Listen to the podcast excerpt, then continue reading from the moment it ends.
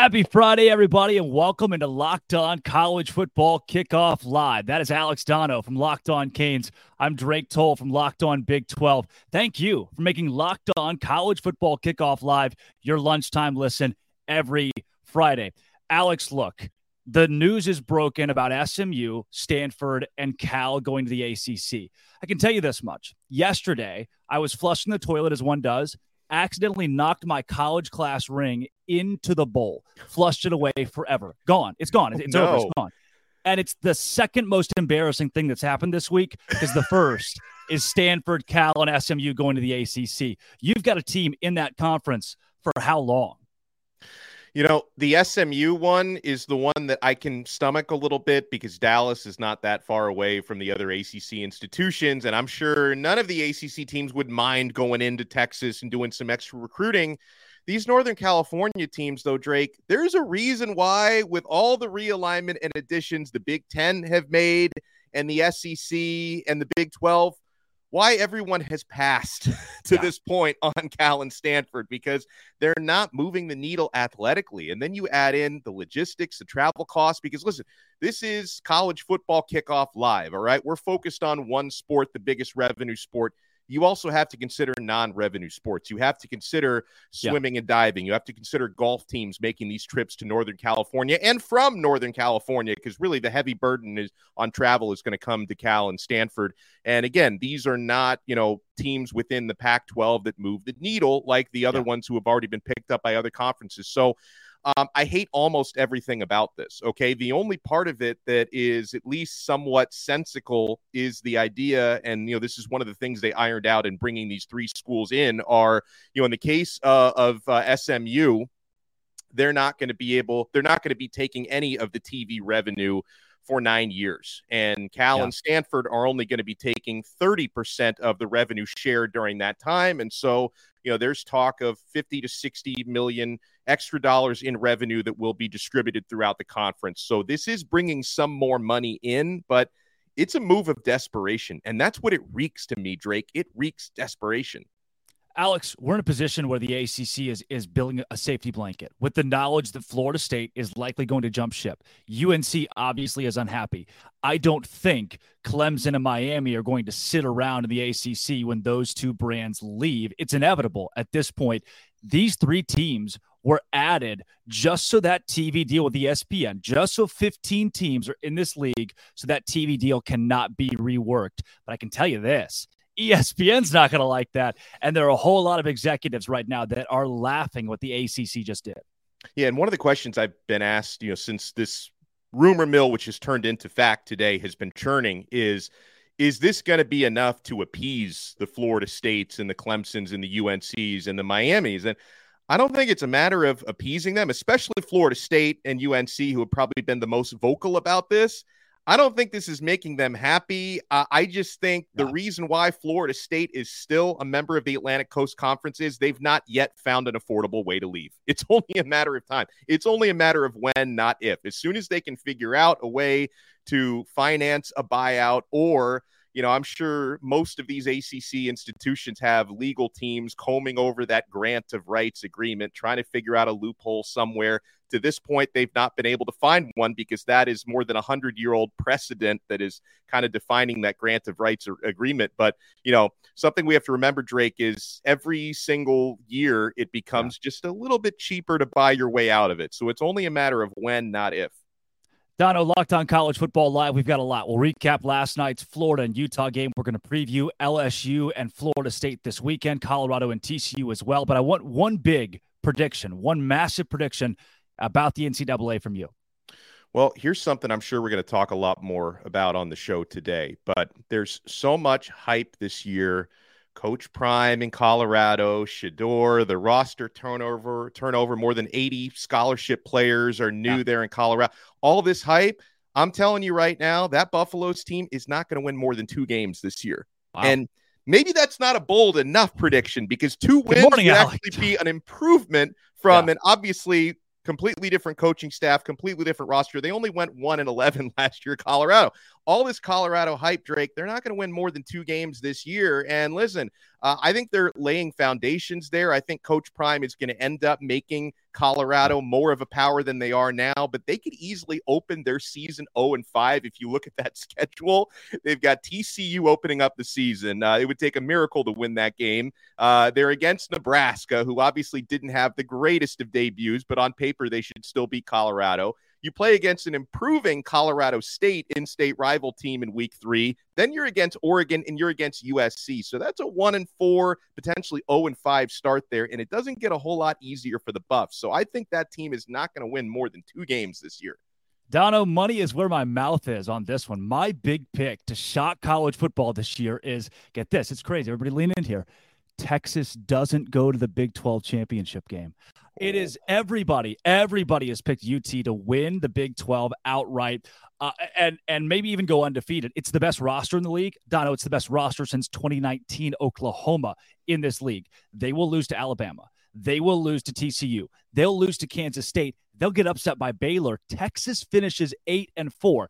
And before everybody goes crazy, hasn't this always happened? Every year we say, This is the year, this is it, Texas is back. And they never are. So I, for one, am not falling for this trap. That was a, topic of conversation amongst our hosts in in the college football conference previews as well. And Alex, speaking of those, we talked to everybody across the Locked On College channel about their conference and what to watch out for across the country, which games, which players, what is most important to keep an eye on in week one. We look at the Pac 12, the ACC, and we start with Craig Shemon of Locked On Big Ten.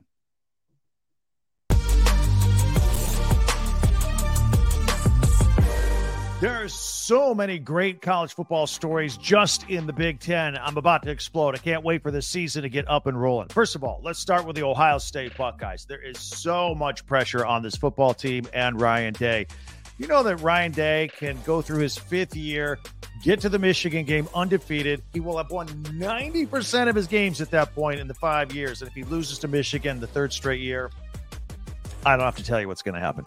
Meanwhile, the quarterback battle going on there. Kyle McCord and Devin Brown. I think both guys are going to take snaps in Bloomington against the Indiana Hoosiers. And speaking of the Hoosiers, Tom Allen, 23 portal kids on the roster, a complete redo over there. The Jim Harbaugh suspension begins against East Carolina this weekend. Offensive coordinator Sherrone Moore also out. He has to sit out a game. This is going to be it. So, defensive coordinator Jesse Minter will be the head coach for this game. And don't forget, Jim Harbaugh's 84 year old father, Jack Harbaugh, is going to be an assistant head coach for this game. It's unbelievable. You can't make this stuff up. Also, former Michigan quarterback Cade McNamara He's now at Iowa. Look at Michigan. He won a Big Ten title and he got to a playoff game.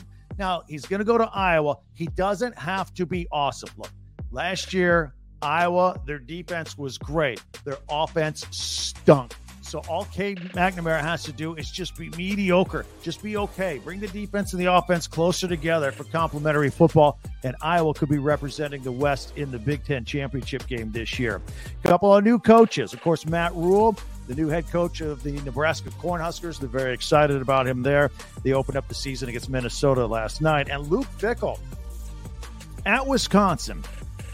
The Badgers take on Buffalo to start the season. Fickell and offensive coordinator Phil Longo are changing everything up at Camp Randall.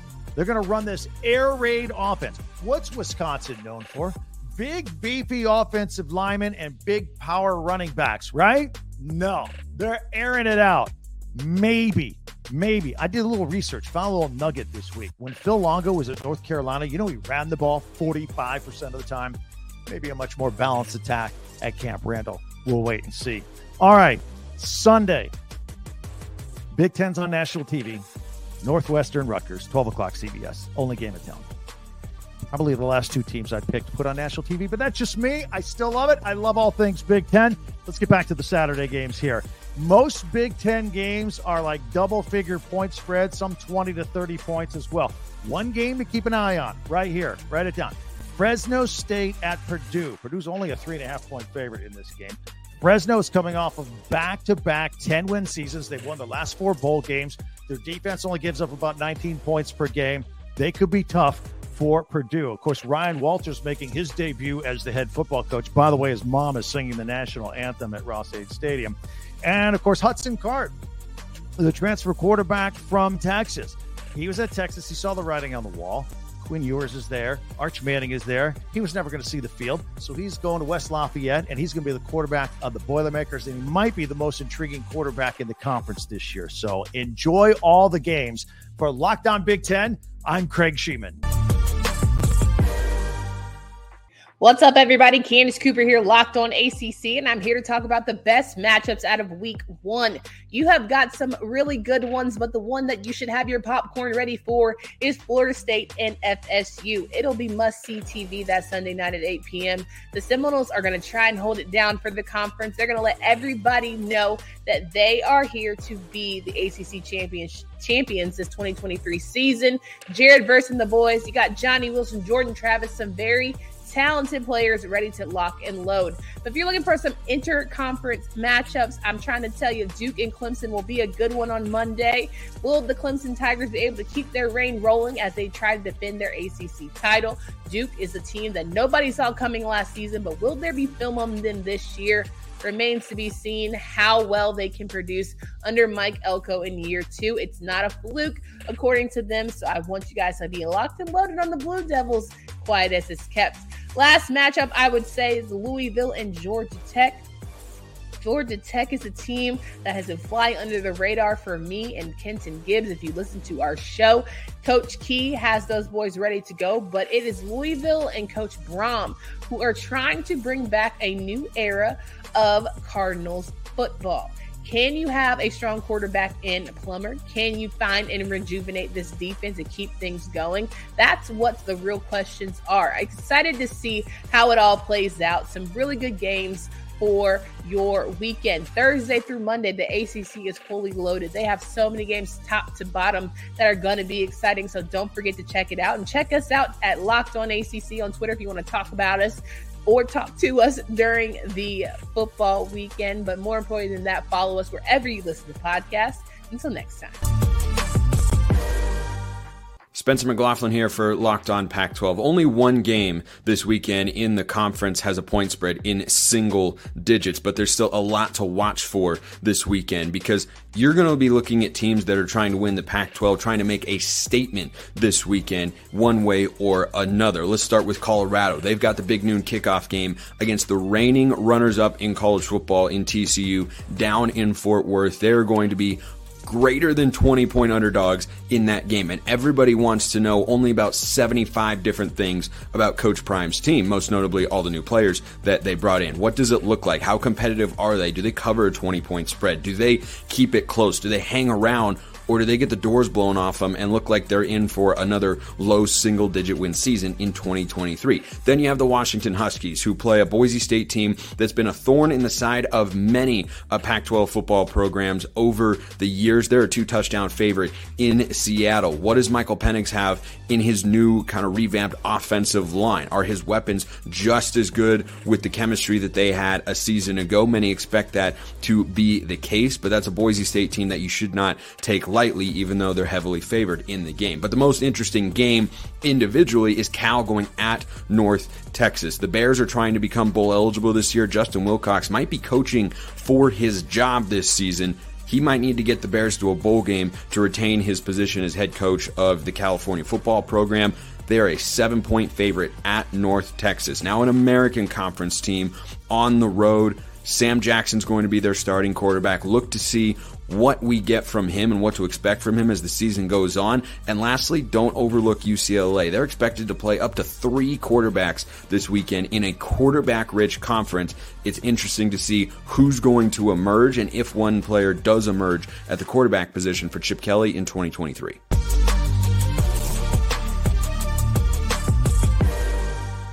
Just a reminder that SEC, Big 12, at HBCU coming up next. Donno, uh, I don't think any conference college schedule is crazier than whatever McLaughlin was wearing in that last video. A uh, lot of boring stuff going on in college football this weekend. Well, the thing I am excited most for um, is the LSU FSU game because two top 10 teams that could show you one of them is a national title contender. And if the other one loses a close game early enough in the season, they still have time to brush themselves off and recover and get back into that conversation that game makes the SEC and the ACC the de facto most entertaining conferences this weekend. And especially in a week filled with 20 plus point spreads and cupcake schedules, there is one game. It is the one game that stands out LSU, Florida State, and it is our game of the week. Yeah. And you know what? Caroline Fenton of Locked On LSU here on Locked On College Football Kickoff Live. LSU, Florida State, biggest matchup in the country this week. Did the Tigers win? It's a good question. Um, my heart says yes. Yeah, my the answer is yes. supposed to say yes, Caroline. my head says perhaps, and I think that this is such a tough game for me. Just taking my my fandom and my emotional investment out of it, it's tough for me to pick because these two teams are so evenly matched. Because yeah. you're going into this game with two teams that overachieved expectations last year two mm-hmm. teams that return their starting quarterbacks, two teams that return a ton on the offensive line, two teams that return their leading receivers, two teams that return their leading rushers, and two teams that return their top defensive players. So you got a ton of continuity and a ton of turnover from year to year. And you also have two teams that have expectations that have exponentially risen from last year into this season because Florida State and LSU are both going into this season as top 10 teams. And both yeah. of these teams are going into years with gettable divisions and conferences. Like this season, the SEC West is really up for grabs. Alabama's coming in to a questionable year. You know, two new coordinators don't know who's going to be the starting quarterback. Texas A&M also has a lot of questions, so it really is anybody's West. And I look at the ACC and I think it's the same thing. Clemson, hmm. not quite sure what's going to pan out with them. Can Drake Maye really carry UNC to an 11 and 1, 12 and 0 season? We have yet to see that be decided. So it could be Florida State's ACC and it could be LSU's SEC West. And, you know, you win this game and your hopes for the college football playoff are still alive. You lose this game, then yeah, you can still go 11 and 1 in the rest of the season and perhaps win a conference championship, but your margin for error just gets that much slimmer. So, the, I mean, the stakes are high for both teams and the expectations are high for both teams. So, it's it's tough for me to pick, but I lean LSU in this one just simply given what this team accomplished last year. I think is more impressive than what Florida State was able to do. Florida State had a solid record at the end of last season, but Florida State also didn't beat a single ranked opponent on their schedule. LSU was able to take down an undefeated Ole Miss. LSU was able to take down an Alabama team with the best quarterback in college football last season. Um, so I think that LSU is just going into this game a little bit more battle tested. Yeah, from Jayden Daniels to Jordan Travis and mm-hmm. Harold Perkins, who I think everybody's excited to watch hit the football field again. And then you talk about Jared Verse, right? You've got yeah. NFL talent across the field in this game on both sides. You mentioned how much is coming back for each of these teams. If there's an edge anywhere for one of these two squads, where is it? Where's the hole that somebody could exploit? I think the hole is LSU secondary. And that's why I think the defensive line is the most important position group for LSU going into this game, is because LSU basically rebuilt its secondary, or more so its cornerback room for the second year in a row. LSU last year, Matt House and Brian Kelly, defensive coordinator Matt House, were forced to basically build up the entire cornerback room through the transfer portal they're finding themselves doing that again. LSU only yeah. had one returning scholarship corner on the roster, and that was LaTerrence Welch, who was a true freshman last season and saw limited reps. So we don't know what this this cornerback room is going to look like. We don't know if Matt House can make something out of a whole lot of questionable pieces mm. for the second year in a row. I mean, Brian Kelly even talked about Sage Ryan, safety and nickel, even taking snaps at corner. So that concerns me that the depth yeah. is is so, you know, so little that you've got safeties playing corner. So I think that if LSU's defensive line can step up and get pressure on the quarterback, then that takes a lot of the load off of the secondary. But that mm. got, job got so much more difficult given the news that defensive tackle Mason Smith is suspended for the first game of the season. So Florida State's offensive line can protect the quarterback and the defensive line is going to have to do a lot more work. I'm not sure how many battles the secondary is able to win against Florida State's experienced and massive receivers. Caroline, you said that this game is going to be close. You lean mm-hmm. LSU. Finally, give give me give me the prediction here. How do these four quarters play out? A final score, who wins? I would say final score 31 28 Florida State. I think it's going to be fairly high scoring uh, just because you've got so many, you've got two offenses with so much experience, and yeah. you've got two offenses that want to run the ball and that want to throw the ball. They've got two balanced offenses. Like none of these, neither of these offenses are one trick ponies. I would say at the half that Florida State is up maybe by a field goal or maybe by a touchdown. We've hmm. seen LSU at least last year. They were a slow starting team. And I wouldn't be surprised to see the pivot of the game being massive LSU defensive play. Last year, it was almost like clockwork. Like it was almost weird and eerie that you know, LSU would start slow and it would take either an interception or a big sack or, you know, a, a, a, strip sack or whatever it might be, just a massive defensive play to just unlock this LSU offense. Like it was, it was crazy the way that a big defensive play could energize this team. So I think that Florida State could be up at the half and I think that it's going to take a big defensive play from LSU for them to just, you know, to really to let loose and and to to play the kind of football that they want. And I believe that LSU would pull away in the second half and ultimately take that game 31-28. 31-28, the final score. That's Caroline Fenton locked on LSU right here on Locked On College Football Kickoff Live.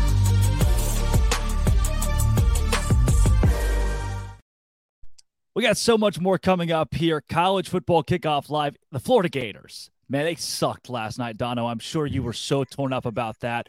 Prime time in Colorado this weekend and some realistic expectations for Coach Prime and the Buffs. That is next. Donno? Well, folks, buying those last minute tickets to see your team play on Saturdays doesn't have to be a stressful experience. I know in the past it might have been. Are you getting the best deal? Guys, you always get the best deal at Game Time. Game Time is the fast and easy way to buy tickets for all the sports, music, comedy, and theater near you. Killer deals on those last minute tickets. I was looking at tickets for my Miami Hurricanes against Miami of Ohio for as low as $4 for tonight. Folks, forget planning months in advance. Game Time has deals on tickets right up to the day of the event. The flash sales are amazing. You want to download the Game Time app, create an account, and use code Locked On College for $20 off your first purchase. Terms apply. Again, create an account and redeem code Locked On College for $20 off. You're going to find the best deals on this app. And guys, if you find tickets in the same section and row for less, Game Time will credit you 110% of the difference. Use code Locked On College for $20 off. Download Game Time today. Last minute tickets, lowest price guaranteed. March Madness is right around the corner. If you want to win your office pool, you need to stay caught up with all the college basketball action with the Locked On College Basketball Podcast. Every Monday, Andy Patton and Isaac Shade recap the biggest stories in college basketball, keep you up to date on the NCAA tournament bubble, and get you ready for the upcoming week of games. From the Big East to the Mountain West and everywhere in between, Andy and Isaac have college hoops covered on the Locked On College Basketball Podcast. Available on YouTube and wherever you get podcasts. Part of the Locked On Podcast Network. Your team every day.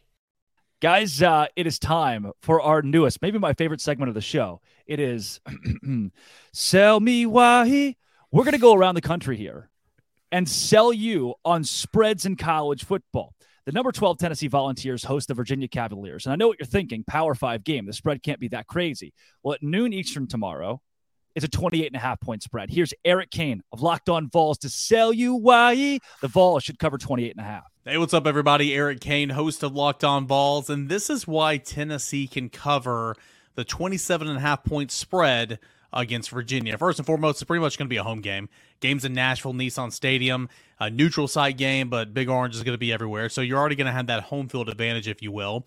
Uh, secondly, Virginia you know, on paper it's the opener, so truly you don't know. But on paper, it's not a very good football team. A lot of personnel changes on, on offense for sure.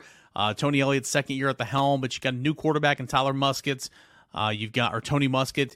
Uh, you've got four new starters on the offensive line. Your top four wide receivers left the program, so a lot of question marks there. Your best defensive player for Virginia, Chico Bennett Jr., is out, and uh, I think Tennessee's really going to try to uh, start this season off with a bang with a new starting quarterback, Joe Milton, who is going to take some shots down the field, and this defense is going to be a whole lot better. That is why I believe Tennessee has a great chance of covering the 27 and a half point spread because Josh Heupel is just going to continue to put the pedal to the metal uh, here in the season opener. It's going to be the Joe Milton show. Tennessee's got the better run game. Tennessee is better at all three levels uh, of on defense and is better on special teams. So I think it's going to be a big orange win, and Tennessee will cover the 27 and a half point spread. Stay locked into Locked On Vols on Monday for complete reaction. Tennessee and Virginia in the season opener. Book a four touchdown win for the Vols this weekend, guys. The Duke's Mayo Classic is tomorrow night. Number 21, North Carolina. The Tar Heels against Shane Beamer, South Carolina Gamehawks. Gamecocks. The Tar Heels favored by three points, two and a half at some books. Kenton, ACC guy. Does North Carolina topple the SEC in the Duke's Mayo Classic?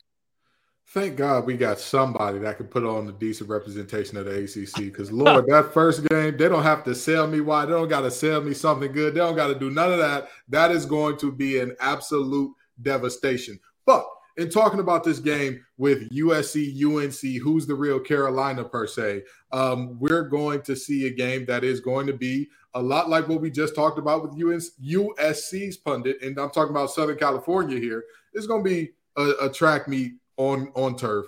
This is going to be a race to 50, whoever has the ball last type of game, because you look at UNC's defense and they couldn't stop a runny nose with Robitussin tissue and uh, eight different COVID vaccines. And, and you look at uh, South Carolina's defense and they lost. The U, the SEC is known for being big and physical and defensive linemen flying at you from everywhere.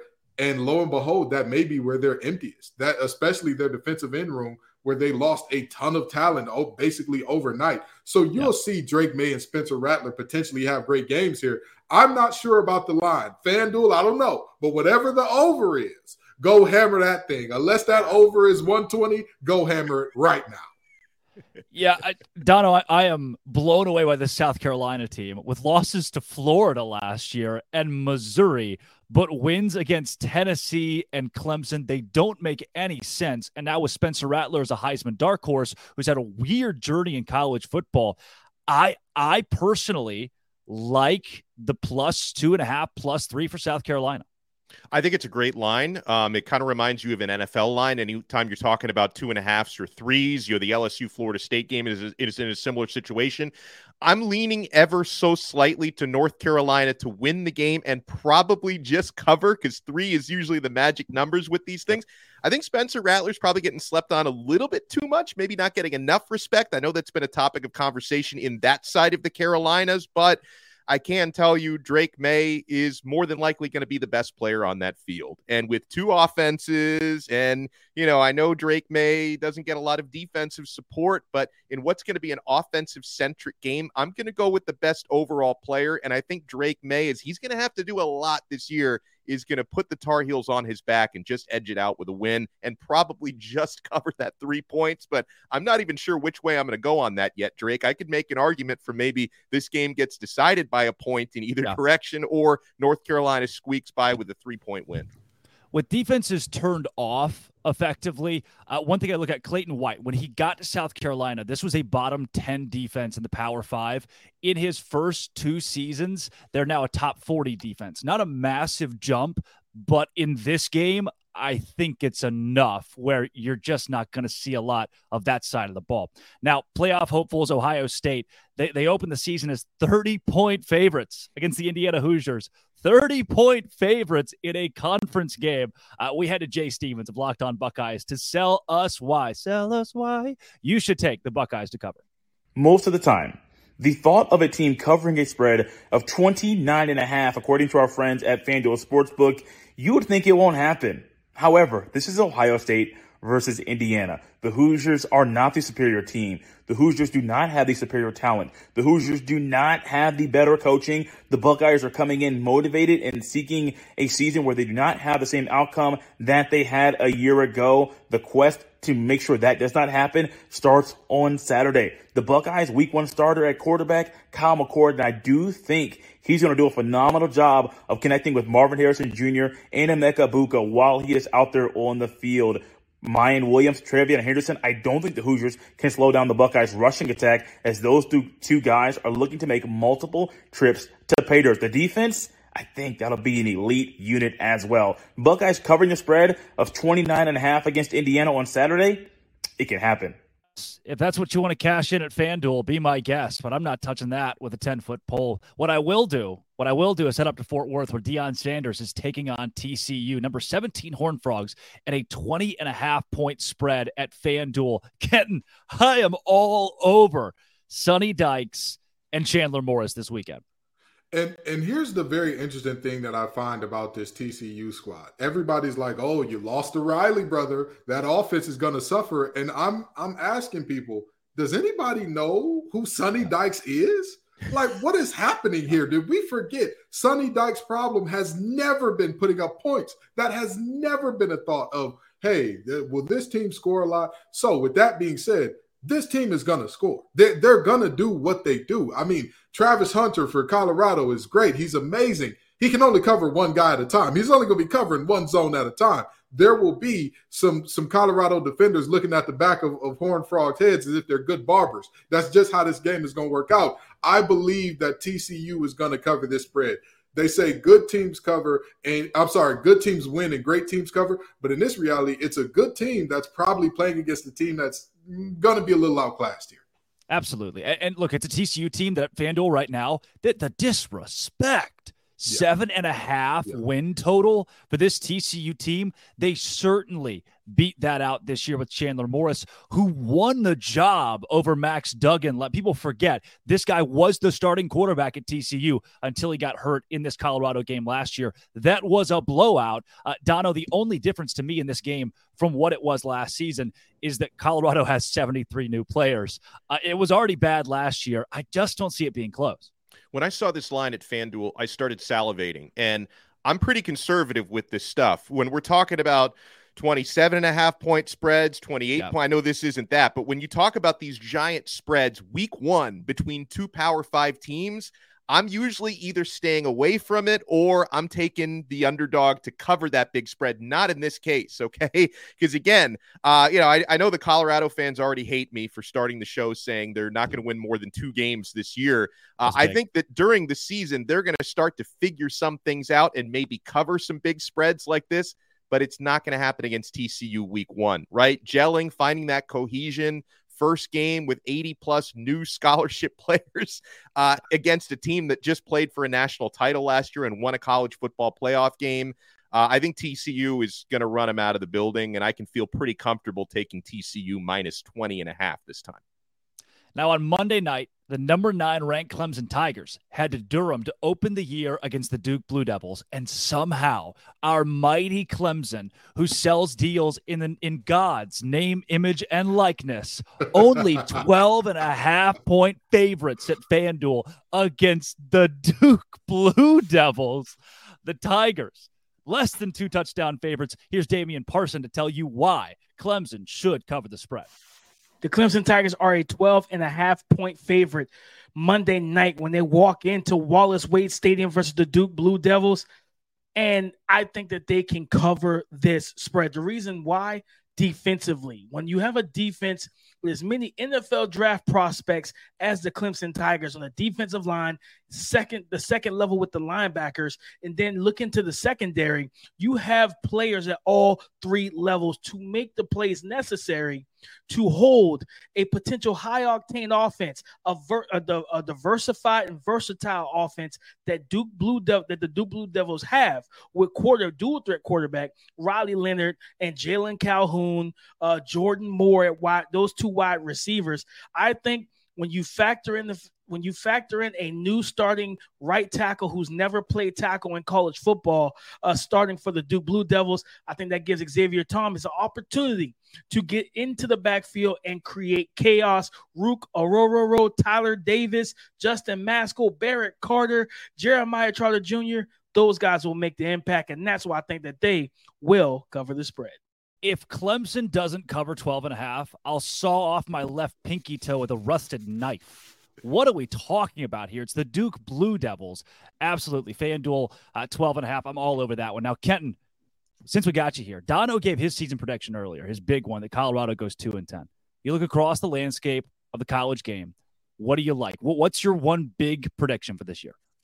Um, first of all, get that rusted knife ready. It's possible. this is this is not your dad. This is not your dad's Duke football, but we'll talk about that later. My big prediction for this season is that Notre Dame gets closer to a national championship than Georgia this year.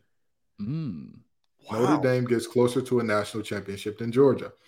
I know that people are going to look at me crazy, but there are three reasons that I say this. Number one, no team has three-peated since Minnesota, and Betty White was in grade school at that time. Yeah. Let's let's start there. Number two, uh, I know that everybody's lambasting how easy Georgia's schedule looks and all that. Look at Notre Dame's schedule. Look at it in depth.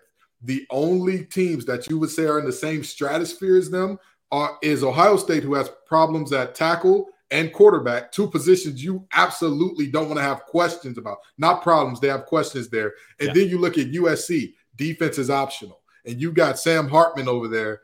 I listen, that team is primed and ready. Now, will they get destroyed by 50 in the playoff? Very possibly. But this is a team that is primed for an 11 and 1 or undefeated season. It's Notre Dame for Kenton Gibbs this season. And coming up next, let's talk Arizona State Sun Devils. They have done one of the stupidest things that you could possibly do in college football. That is up next. But first, Donno. Folks, let's get ready for some NFL action with incredible offers from FanDuel, America's number one sports book. I've been having so much fun even during the offseason on FanDuel, and now it's go time because right now, new customers can bet $5 and get 200 in bonus bets guaranteed. Plus, all customers who bet $5 will get $100 off NFL Sunday ticket from YouTube and YouTube TV. Now, that's a great deal, guys. Now is the best time to join FanDuel. The app is easy to use, and you can bet on everything from the spreads to player props and more. The parlays are fantastic. So you need to visit fanduel.com slash locked on and kick off the NFL season with an offer you won't want to miss. FanDuel, official partner of the NFL. All right, fellas, let's take it around the country with another conference confidential. Which games, which players, what's the most important this weekend that you should keep an eye on? We look at the SEC, HBCU, and big. Oh, it's me. Oh, that's me in a BYU shirt. Hey, me, take it away. Uh, look, the Big 12 this weekend, there is one game, TCU in Colorado, and I struggle to call it a game because it's not going to be a game. I liken it to this last year's national championship game. Um, my front right tire three weeks ago on I 35 and TCU Colorado, all blowouts. There's no way this thing is close. Colorado has what 70 plus brand new players. Deion Sanders, awesome guy, great spirit. He's going to be a, figurehead in the Big 12 not going to win a lot of football games this year in Boulder. TCU wins 42 to 21. Chandler Morris lights it up. They got transfers from Bama and Oklahoma State and you name it. TCU probably has a transfer from there. They're going to be good this season. They are underrated in the Big 12. Around the rest of the conference, there's nothing I look at and say, hey, this is must see TV. West Virginia and Penn State. West Virginia, I love you, but I, I think I know Neal Brown's going to get fired. He's like weekend at Bernie's. We're just kind of propping him up and and and wait until his buyout's a little bit less. 20 and a half the spread on that game. Penn State at home on a whiteout at night uh, it's going to be bad, brutally, brutally bad. Another game that I might be vaguely interested in Baylor, Texas State. I talked to Dave Aranda this week, talked to Texas State head coach GJ Kinne. I believe Texas State covers 28 in this, and it's a lot closer than people expect. Kinne wins wherever he goes. I don't know if Dave Aranda's team with Blake Shapen gets a hot start out of the chute. And then UTSA Houston. It might not jump off the page to you. UTSA favored on the road. Houston unveiling new uniforms. It's going to be rocking. Uh, UTSA is a better team. They're a better team than the Big 12's, one of the Big 12's newest members in Houston. However, the Cougars at home get an upset victory. They take it. Very casual week in the Big 12. At least it should be. I'm Darian Gray, aka the Mouth of the South, locked on HBCU host, and this is what you need to watch this weekend in the HBCU landscape. We have a monumental game and a potential SWAC East divisional championship game in week one between FAMU and Jackson State. This has been the game that has decided it over the last two seasons, and this appears to be the two best teams within that division for the third year in a row. So you have Jeremy Musa, the SWAC preseason offensive player of the year. You have Jason Brown, who just set a SWAC MEAC challenge record for most passing yards, and they'll be facing off. But this isn't the only quarterback battle to watch this week. You have Southern University versus Alabama State. And what fascinates me about this is Harold Blood for Southern and D Davis for Alabama State both have a lot to prove. Now, D Davis is fighting for his job. Many people think he should have been replaced by Damon Stewart but he's going up against a talented Southern secondary, and this is the perfect opportunity to prove that he is the guy. Same with Harold Blood, who was just named the quarterback. Alabama State has their own talented secondary. So both quarterbacks are going against really good secondaries, and both quarterbacks have something to prove. Now, for more on all things HBCU, you can check out Locked on HBCU every single day, Monday through Friday. Your team every day. Chris Gordy here of the Locked On SEC podcast, coming to you from Orlando, Florida, the site of the biggest college football game of the weekend. That's LSU versus Florida State, a battle of two top 10 teams. Brian Kelly and company came up short a year ago. They're hoping to get the Seminoles this time around, and they have a loaded roster with Jayden Daniels back at quarterback. He is a Heisman contender, going up against another Heisman contender in Jordan Travis on Florida State side. But looking around the rest of the SEC, there's some big games as well. South Carolina taking on North Carolina. Drake Maye, the quarterback at UNC, getting a lot of hype that he might be a top five draft pick next year. But a chance for Spencer Rattler to make some noise and Shane Beamer to get a big, another marquee win on his resume early on. Around the rest of the conference, it's all about quarterbacks. It's new quarterbacks in places like Tennessee, where Joe Milton will be taking on Virginia.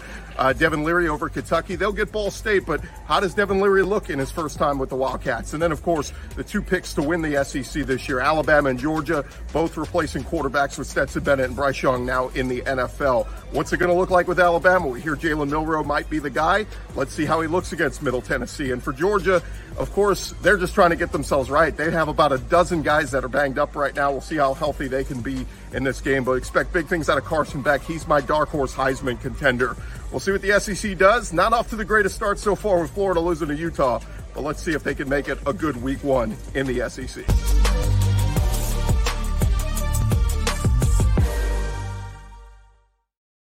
Wow, Gordy at Epcot and filming it on his Apple Watch. What a guy, multi talented. And he picks Carson Beck to win the Heisman Trophy, a dark horse. Donno, no chance in hell. Well, first of all, it's nice that I am no longer the only person on the Locked On Network who has filmed content for the channel at Epcot because I have done that before, and now Gordy Gordy joins that exclusive club. But you know what, Drake?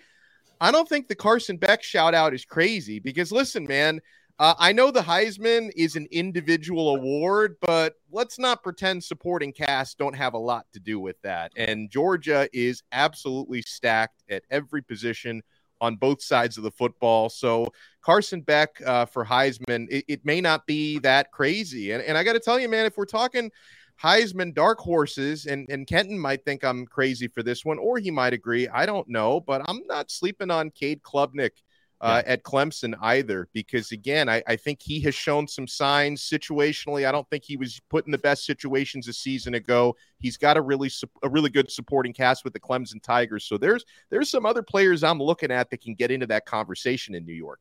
Uh, Kenton, I saw an article today from a Georgia source that said Carson Beck could have been our starting quarterback the entire time, and I, I just the the the hype at Georgia is it founded?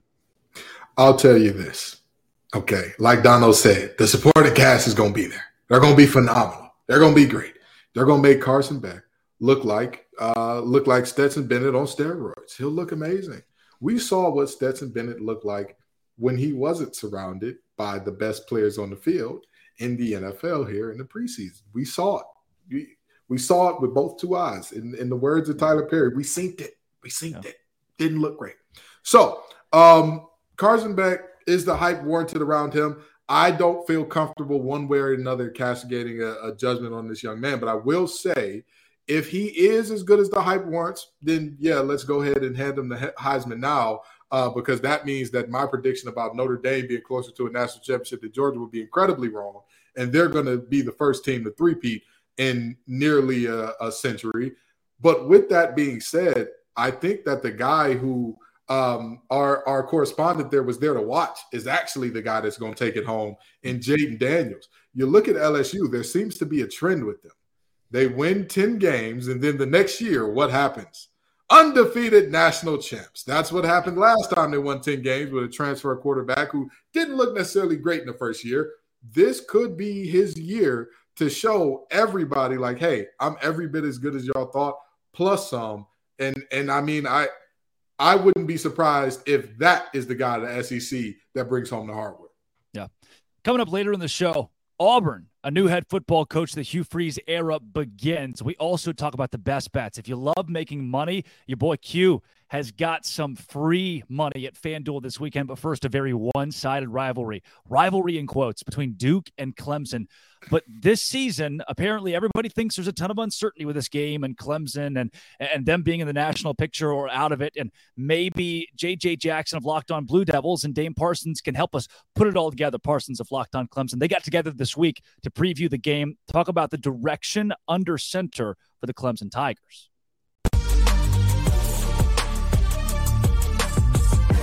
What in the world's happening at the quarterback spot? You go from Deshaun Watson, followed by Trevor Lawrence. Their quarterback is always in the eyes of the entire country. We're really excited as college football fans for what DJ Uiagalelei could do. And then next thing you know, we've got a young Cade Klubnik who takes over and really catches people by storm as he gets set for like the first full season where it's his football team. He's the guy at quarterback how important is that for Clemson's success, and what makes him the uh, the right guy for this job, Damian?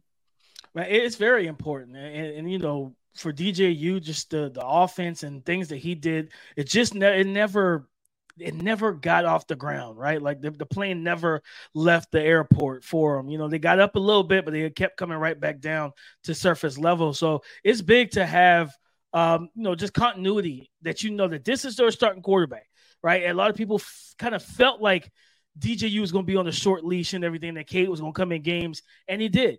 And that's not really a, a healthy, that's not a healthy relationship at all at the quarterback position, right? You want whoever's your guy to know that, hey, no matter win, lose, or draw, I'm your guy. So Cade knows he's the guy. And what makes him ready for it, you, you everything, talking to his teammates, the work ethic. You know, he works his butt off. Uh, they talked about how, how he looks stronger, he looks more filled in to his frame. How even back in I think it was January when Garrett when Garrett Riley announced when the, the announcement was made that he was coming to Death Valley, uh, you know, and everything like that. What he did was he made sure he wanted to learn the offense, get create a relationship and build a relationship with his offensive coordinator, and that was what six seven months ago.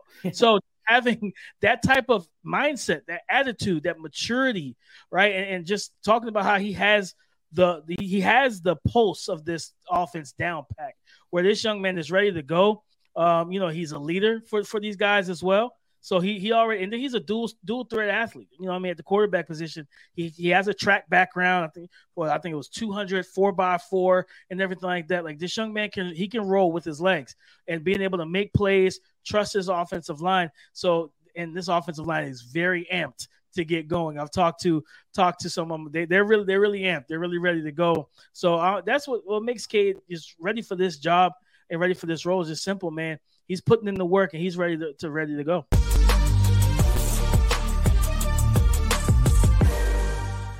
the biggest game of the weekend. We've already talked to Caroline Fenton of Locked On LSU. Now, how about Locked On Seminoles? It's Brian Smith joining the show live Brian, you get the biggest game. You get the spotlight this week on Sunday. And Caroline Fenton, the LSU host, already picked your Noles to win the game. Do you agree? I do. And we probably agree for the same reason. And that's Maason Smith not playing and LSU's corners. We're not sure. Uh, they moved a safety to corner a week or so before the game. That makes me nervous for any team. It doesn't have to be Florida State, OSU, or anybody. That that's not good right before a season opener. So uh, there, there's a pretty good uh, wide receiver corps in Tallahassee that's going to be coming down to Orlando for that game. I'm not saying they don't have talent, but when you don't have chemistry at corner, even one bust can yeah. be the reason the team loses a game. It happens all the time. And Brian, exactly what you're saying there is why my logic tells me LSU can and probably should win this game, but my gut is telling me Florida State's going to pull it off because when you're talking about Johnny Wilson at six foot seven in that receiving corps. Uh, Keon Coleman was a huge addition in the transfer portal, and you know Jordan Travis. That that's another one. We've talked about a bunch of Heisman hopefuls already on this episode. That, that that's another one that people are looking at in Jordan Travis at FSU. So how do you see that matchup playing out? And do you think that Florida State's passing game versus LSU secondary is that the key to this game?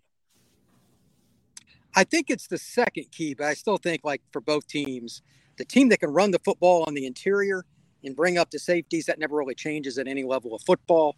There's a certain guy on this panel that played a little D line in his day, and I'm sure that he didn't like it when the other team could run the ball because then you can't just tee off and rush the pass. It's not it's not rocket science. You can do two things. You can run or you can pass.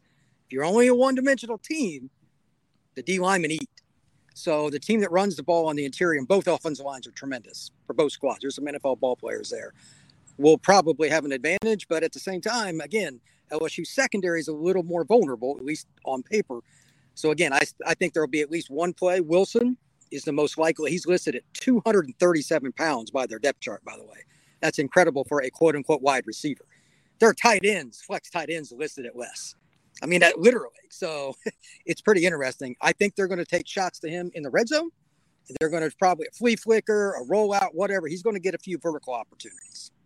You know, I'm I'm glad that that you mentioned that, Brian. And I'm not wearing maroon uh, to root for for Florida oh, State here. We just we just happen to have on the same color, brother. But I see. You know, you're you're absolutely right about the stop the run and have some fun mentality that all of us defensive linemen have. But I want to talk about one thing that I think is is very interesting in this game. Last year, Jared Verse had his breakout game here. He made his money in this game against one of the better offensive lines in the nation. Do you think that LSU will be looking for some revenge up front at least and saying we're not going to get manhandled like we did last year because that five he he wasn't just a problem he was the problem for LSU all night. Well, two things there. Number one, he is a dude. There, there's no question. How he ended up at Albany out of high school, I have no idea. That's where he was before he transferred to the Noles. Second, both the FSU's offensive tackles were true freshmen last year. Yeah. That's I don't care what level you're playing at. True freshman and offensive tackle. Again, that's that's Nervousville. I'm sure when you saw offensive lineman depth charts when you were at NC State and you mm-hmm. saw a freshman, what did you say? Oh, well, look at my chops. Oh, mm, we're exactly. gonna have some fun. We're gonna have some fun here. It's gonna be good. But both those guys are sophomores and have physical traits that translate to the National Football League. I'm sure they're going to chip him. I'm sure they're going to do different things, but also Florida State is inevitably going to move him around. He's not going to just line up at the same spot, do the same thing. Special players do special things. Harold Perkins will move around for LSU too. He's another guy that I mean, he's going to eat some tonight. He's going to play inside linebacker, but I bet they're going to move him. I sure as heck would. So you got to find ways to get Verse loose, stunts, d- different blitz packages to open him up, whatever it is. You know, I'm gonna just say this. I'm I'm jealous of you. You you look like you're living in paradise right now. Hell, uh, a great the... virtual background there, Brian. Really good virtual background. Listen, uh, yeah, I, it's not. that's the real deal. And, and, and, so I'm gonna ask you this: If we're talking about the real deal, they're saying that this Florida State secondary is gonna be it. Jayden Daniels and company are gonna want to tear this thing apart. That is gonna be a big part of what LSU wants to do. We know Brian Kelly is gonna want to run the ball, but ultimately it's a quarterback's game. We know that that's what football is turned into. Do you think that that uh, Cytrell Frederick, Cy, uh, I, am missing the name, Fentress, Fentrell Cypress and yes, company uh, get it done on the back end, or will this be a, a track meet on grass? I think it's the latter. I think they'll make some plays, but Malik Nabers for LSU, mm-hmm. that is a national football player in waiting. Yeah. Yeah. The only reason he's not there already, he's not three years removed from the national or from high school. Right. You're, you're going to have plays where he does his thing. The question is, can they get Mason Taylor the ball? Obviously, he's a very big time player. He was the guy that caught the two point conversion against Bama, etc. They're going to have to move it around a little, but at the end of the day, it's Malik Nabers for them, and they uh, they also have a couple other guys that were highly recruited. Let's see, mm-hmm. Brian Thomas in particular. He was a big time player. He's a big bodied kid, if I'm FSU, I'm worried about him because he's six four. Kind of like Johnny, those up top plays when you get in the red zone. Look, man, on the outside, you can't, you know, you can only put so many guys out there. That would be my concern. I, I I've got the Noles winning 41-38 to put put the perspective. Wow. I don't think it's going to be a defensive game. All right. Yeah, Florida State last year, number 21 scoring defense in the country, number 15 total defense, but the LSU offense is that high powered. Brian, thanks for joining the show and giving us your take on LSU and Florida State this weekend. Thank you, sir. Y'all have a great day. Yes, sir. You too, Chief. Now, uh, look, that there's the rundown, Donno, on this game. If you are, if you're at FanDuel.com are you are you taking Florida? We've heard so much about Florida State here, but then there's the mighty SEC that people yeah. love to scream about. Where do you lean? I still I still lean to to LSU over FSU. And listen, I, I know that obviously based on the season Florida State just had last year, uh, Mike Norvell is starting to change that narrative. He still has a poor record against ranked opposition, and LSU last year in that season opening matchup, it was mostly self inflicted wounds. Why? Why they didn't win that game last year and Florida State was able to hold on. And we saw how much better LSU got as the season goes on. I just Jayden Daniels, and you know, he mentioned uh, the receivers, and Mason Taylor, the tight end, who's going to be a big part of that LSU offense. Uh, I'm still leaning to LSU, but the part that I agree about wholeheartedly is high scoring football game. Because again, Caroline laid it out with LSU secondary. Brian talked a little bit about it with how Florida State can attack it.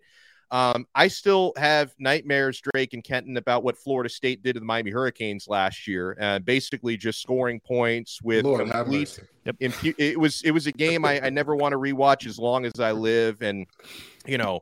Uh, Johnny at six foot seven, Keon Coleman, that addition for Michigan State in the transfer portal. So I, I think a lot of this season for Florida State is going to be does Jordan Travis find the sort of consistency he was developing late in the year last year? Because he can be such a dual threat weapon. He's been inconsistent at times during his career. So if, if he can have the type of season that they all want him to have up there in Tallahassee, they can take that team to new heights. I'm I'm still leaning to LSU, but would not surprise me if Florida State can cover that two and a half point spread or even win outright. Ken, what you know, do you got? One one thing that I find super interesting about the game from last year is you could tell that there was a little bit of trying to get guys to buy in to the program still at LSU. Yeah. And Florida State was already beyond that. And that I think was ultimately the dif- difference. I'm I'm looking particularly at Kayshon Boutte, who I mean, he looked, you know, I, Boutte looked like Boutte in that game. It was not good. It was yeah. very, very rough. And so, with that being said, you're looking at an LSU team that at this point everybody should be bought in. You know that his system can take you to an SEC championship. So there should be no arguing. There should be no, well, I want to do it my way. Well, brother, you have no rings on your finger. And this yeah. guy has gotten you to the promised land. You just weren't good enough this year. I think that the the buying in of the culture and the talent that LSU has with those tackles getting a year older, as Brian Smith talked about, I think LSU gets it done. I think LSU gets it done. And I know Florida State fans are, are going to tell me how I'm disrespecting them and, and call me everything but a good Christian. I'm all right with that. I'm okay with that because I'm telling you, I wouldn't be mad if Florida State wins this game either. I wouldn't be mad if the, the announcers are saying, here's Johnny every other play because he's running deep again. But I, I, I, if I had to put my money on it, I go with LSU. Again, LSU if I was on FanDuel, that's where I'm going look, LSU Tigers, the SEC. Brian Kelly had a hell of a first year. They they're the team to beat here. I I I really believe. Again, the SEC moniker carries so much that LSU has a leg up in this game. But not so fast. Florida State's absolutely going to beat LSU this weekend, and I will put I will put any amount of money at FanDuel.com. Look, from Jared Verse to Patrick Payton to Gilbert Edmond this defensive line for Florida State is yeah. what I, I think it's the best in the country.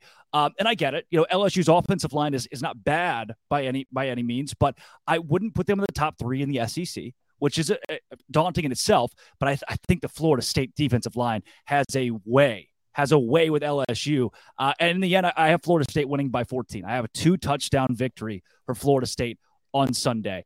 But that eh, that all boils down I, am sorry, but but Donno, please keep keep Drake away from from uh, FanDuel because he's betting rusty toes. He's betting he's betting the house. I listen. listen he's the really customer. FanDuel. That, that, exactly. That, I see why FanDuel wants us to talk about it so much because you must be on that thing running up a check, what, brother. I keep Listen, FanDuel in business. I personally I, I, keep them in business. Yeah, at this point, you you should, you should be sponsoring them. Okay, they should be reading Drake Toll ad reads during all of their events. Listen, I I don't disagree with you that Florida State has a shot to win this.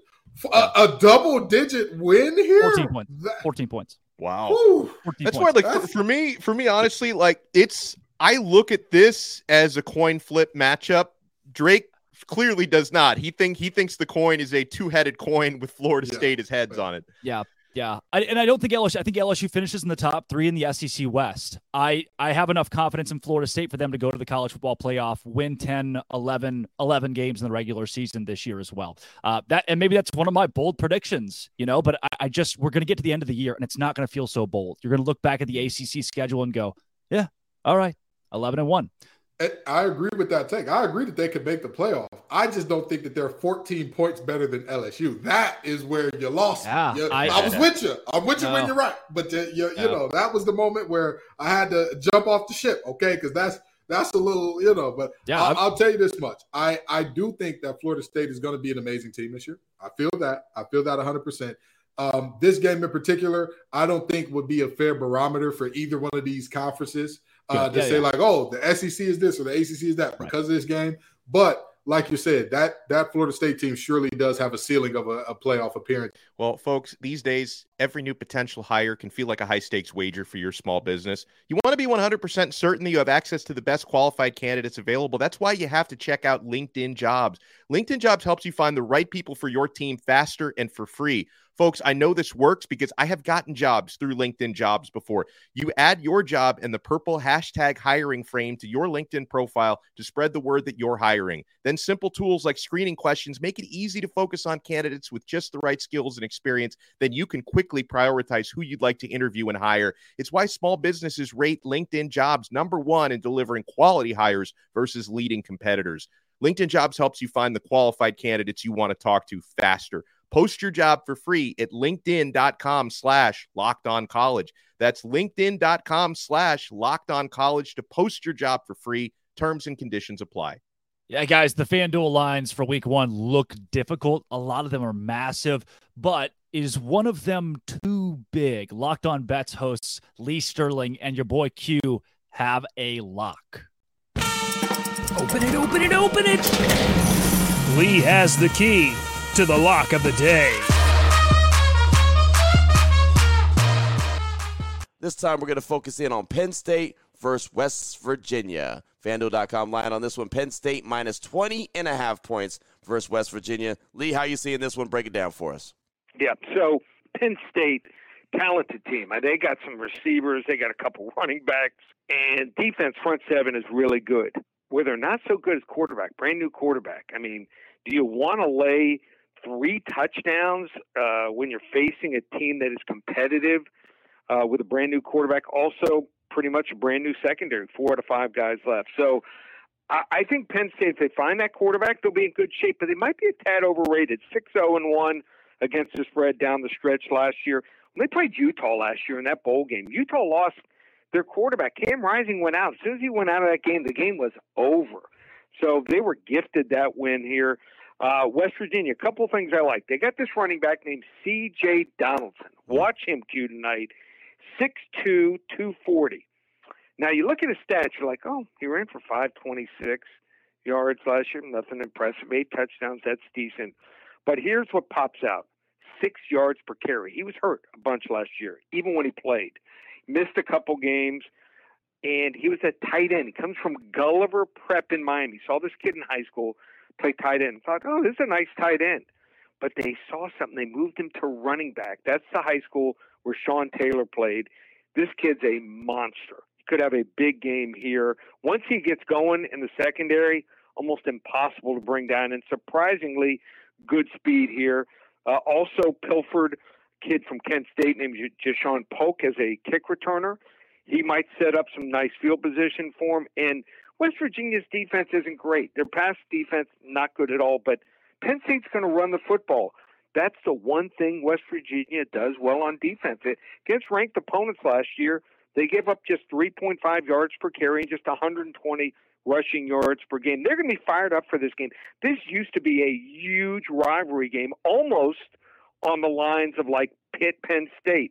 So Pitt West Virginia is going to be a big game. Level two lock. Boom, level two lock right there, and I'm with it. I am with it. I know West Virginia is not the West Virginia that they once were or want to be, and I know they're still trying to build, build, build, but uh, there you go. Penn State 20 and a half, minus 20 and a half versus West Virginia. Feel like that that's a little high. Lee Sterling hits them with the level two lock, and we could appreciate that. Lock of the day, Penn State and West Virginia more like a level two loss. What are we doing here? This is the game. I, I, I, need everybody to gather together and understand. West Virginia lost all of its wide receivers, all of its corners. They replaced the OC and pretty much the entire offensive staff. The only reason Neal Brown has not been fired yet is because his buyout is so large.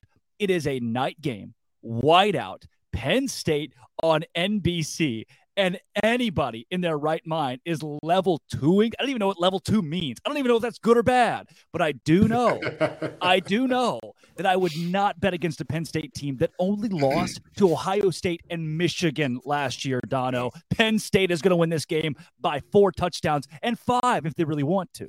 You know, I hate to argue with a level two lock, um, but when mean? I the thing is, like, okay, when when I when I you started, look, you know what, Donno, you're a level you're a level two guy. I really do. I really do. Yeah. Level really two host, baby. Like, level 2 I'm, host. I'm not even going to bet the other side of it. I think I'm just going to sit this one out because on on the one hand, um, listen, I I am keenly aware of the handiwork of Penn State's defensive coordinator, Manny Diaz, and I feel like the other shoe's going to drop at some point and, and they're going to get burned in a few games this year. I just don't think West Virginia is the team to do that. And so when I start to hear the logic behind West Virginia covering a big spread, a 20 and a half point spread, then I start to think, okay, well, the game must be in Morgantown, right? No, like you said, Drake, it's a whiteout game, night game, Happy Valley. Ah, I think Penn State's going to win that game by four touchdowns. That that's so I'm I'm, I'm of all of the games. Yeah, I don't know. That's the one that they picked, Ken. Oh,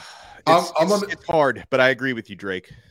I'm going to say this: I never bet on against a team with one cast technician, let alone two. Shout out to the King twins up there, Kalen and Kobe, one of the best corners in the nation, one of the upcoming linebackers in the nation. Yeah. Not to mention, Singletary is so good. The back behind him is probably going to be all conference who just transferred out of there. Like that is that we are running backs have the lowest uh what's the word I'm looking for franchise tag value of every position and yet everybody's talking about Singletary as a first round draft pick. Mm-hmm. Uh I'm sold. I'm sold. I, I you know I don't want to hurt Zach Blackerby's feelings, but I remember watching him against Auburn and I thought to myself, yeesh, this uh this kid's the real deal. Uh, we, this is this is gonna be some problems. So with that being said, um, you know, Penn State to cover, Penn State to beat them boys senseless and send them back to Morgantown limping and, and singing country roads.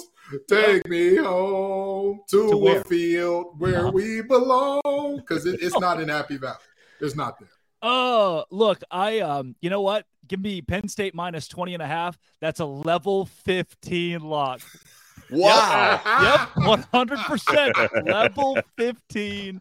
Uh, I don't know. I will say, Drake, I'm book I'm bookmarking this because if West Virginia does cover, uh, I will make a a video apology to my guys at Locked On Bets, Q and Lee. I will I will I will oh, go yeah. out of my way to apologize if WVU does cover. Your boy yeah, Q, Waco's own. Uh, yeah, guys, I, have got Penn State all day. I also, so I went to FanDuel, saw some of these lines. The one that I'm going to pick out. So, I look, I'm a Baylor grad. I graduated from Baylor like three months ago, right? So I'm supposed to root for them. No chance they cover 28 points this weekend. They've got mm-hmm. Texas State, and a lot of these games get overlooked, like Oklahoma, Arkansas State. OU's a 36 point favorite. They don't cover 36. They get backdoored to 28 or something like that. Baylor this week, GJ Kinne, the new head coach at Texas State, we had him on our show. He, unbelievable. He went 12 and 2 his first year as a head coach in college football. They're going to play this game close against the Bears. They have one of the best recruiting classes in the country. 28, too much. Baylor wins this game by 17, 21. Blake Shapen, still a liability at quarterback at times. That's one of my picks this week. Donno, what do you like on the board right here?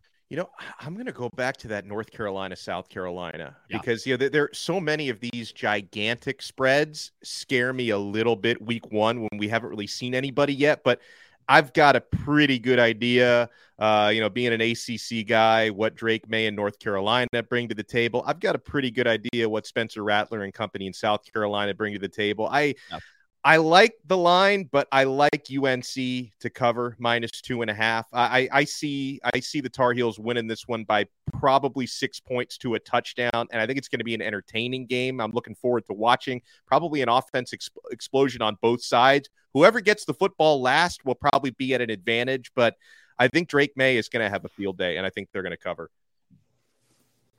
Yeah, so in the battle of the orange teams here, uh, in terms of Tennessee and uh, Virginia, last time there was a battle of the orange that Tennessee was involved in, it was in the Orange Bowl, in which they beat Clemson handily. They are going to scold UVA. That game is going to look very bad. As soon as I heard that Chico Bennett wasn't playing, mm, I don't. I don't trust Tony Muskett. I don't trust Tony Elliott. I don't trust that team as a whole. And it's it's really unfortunate with all the things that they've been through. But you know, at some point in time, you got to play football again. If you got to look at what's going on in front of you, be where your feet are. And I think that their feet are going to be in the air a lot because uh, those boys from Tennessee are going to be picking them up and putting them down forcefully. 27 and a half ain't enough. Tennessee covers easily. Yeah. Other two that I've circled here. Welcome to the ACC. Cal minus seven at North Texas. I think North Texas covers plus seven here. Uh, Cal's just a bad football team. So if you want, you know, take that for what it is. They're just not very good at the whole game of football. North Texas at home, chip on their shoulder. They are facing a team who now got a grant to the ACC. They're going to come out firing and at least cover seven. Cal might win it by three, but it's going to be ugly and terrible. If you have, I think it's ESPN Plus. If you have ESPN Plus, don't watch that game. Uh, and then another new ACC team, Stanford minus three at Hawaii.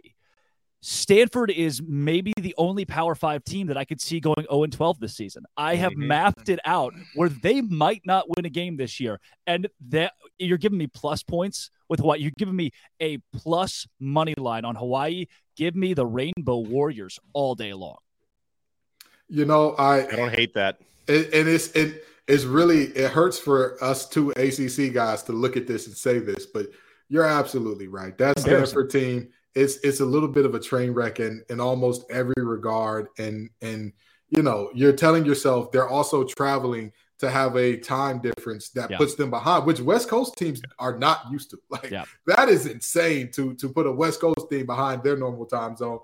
You know, it's right now it's Pac-12 after dark. Well, the Pac-12 is going to get packed up after this game in terms of, of Stanford. Um, you know, getting the Rainbow Warriors and all that they've been through and what, what's going on on those islands and kind of the rallying cry behind them. Yep. I think they cover and, and win this game outright. Yeah. Well, Donno, before we get out of here, let's take the big one LSU, Florida State, final score prediction there.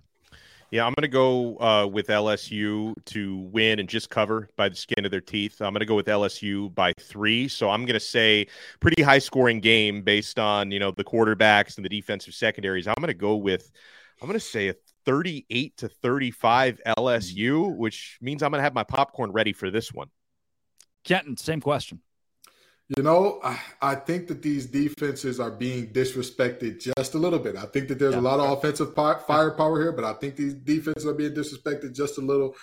I've got LSU winning a close one, 28 24. Hmm. This game for me, 38 24, 14 point win for Florida State in the end. Again, it might be 24 24 going into the fourth.